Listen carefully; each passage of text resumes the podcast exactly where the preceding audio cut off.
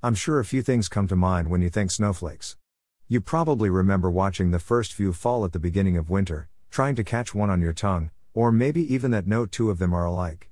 Snowflakes are pretty fun, kinda interesting, and something to smile about.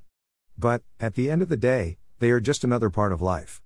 I mean, what are you going to do, obsess about a snowflake? Ha! That's crazy, right? Well, not according to Nathan Mervold. Nathan has a P H D in mathematics and physics from Princeton University, and he has served as the chief technology officer at Microsoft for fourteen years, quite an impressive resume, in my opinion. Recently, though, he has diverted his attention toward photographing snowflakes at a microscopic level. In order to do it, he needed two years of research, a lot of help, and an incredibly complex camera. Photographing snowflakes isn't anything new.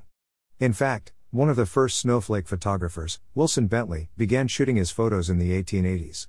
He is regarded as a pioneer in the field and his photos are still studied today. But we have come a long way since then, and photos of snowflakes are more clear than ever. All this development wasn't enough for Nathan, though. He wanted to create a camera that could shoot photographs at a level that showed every single detail. He began by combining a camera with a microscope, so that he could see past the outer layer of snowflakes. He then began tackling the biggest problem when photographing snowflakes, stopping them from melting. To do this, he outfitted his camera with a cooling system, and replaced the light bulbs with L E D lights, which give off less heat than standard lighting, and make the flash faster to allow for more pictures. But even with his camera in place, he ran into another snag. The snow wasn't right. On the west coast, the snow wasn't cold enough, and on the east coast, the snow was too wet, so Nathan turned towards the north to begin the next stage of his project. He settled on Timmins, Canada, a small town in northeastern Ontario.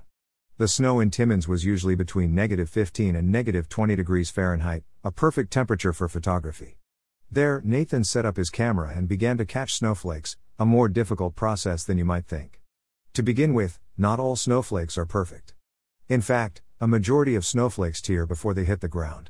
The next problem is that a lot of snowflakes stick together, and connected snowflakes don't make for very good pictures. Nathan estimates that only one out of every one thousand snowflakes is worthy to be photographed. Once he finds a snowflake that can be photographed, he makes sure to take at least one hundred pictures of each one. He then uses computer software to compile all the photos together into one complete picture. It is these pictures that he then, finally, publishes. Several of his pictures have been published in various magazines and photography galleries as art, but scientists think they have a deeper meaning. They are currently trying to discover a practical scientific application for his snowflake photographs or for his incredible camera. In a few years, given some more development, his project might produce a major scientific breakthrough. But until then, we can all marvel at the beauty of his snowflakes.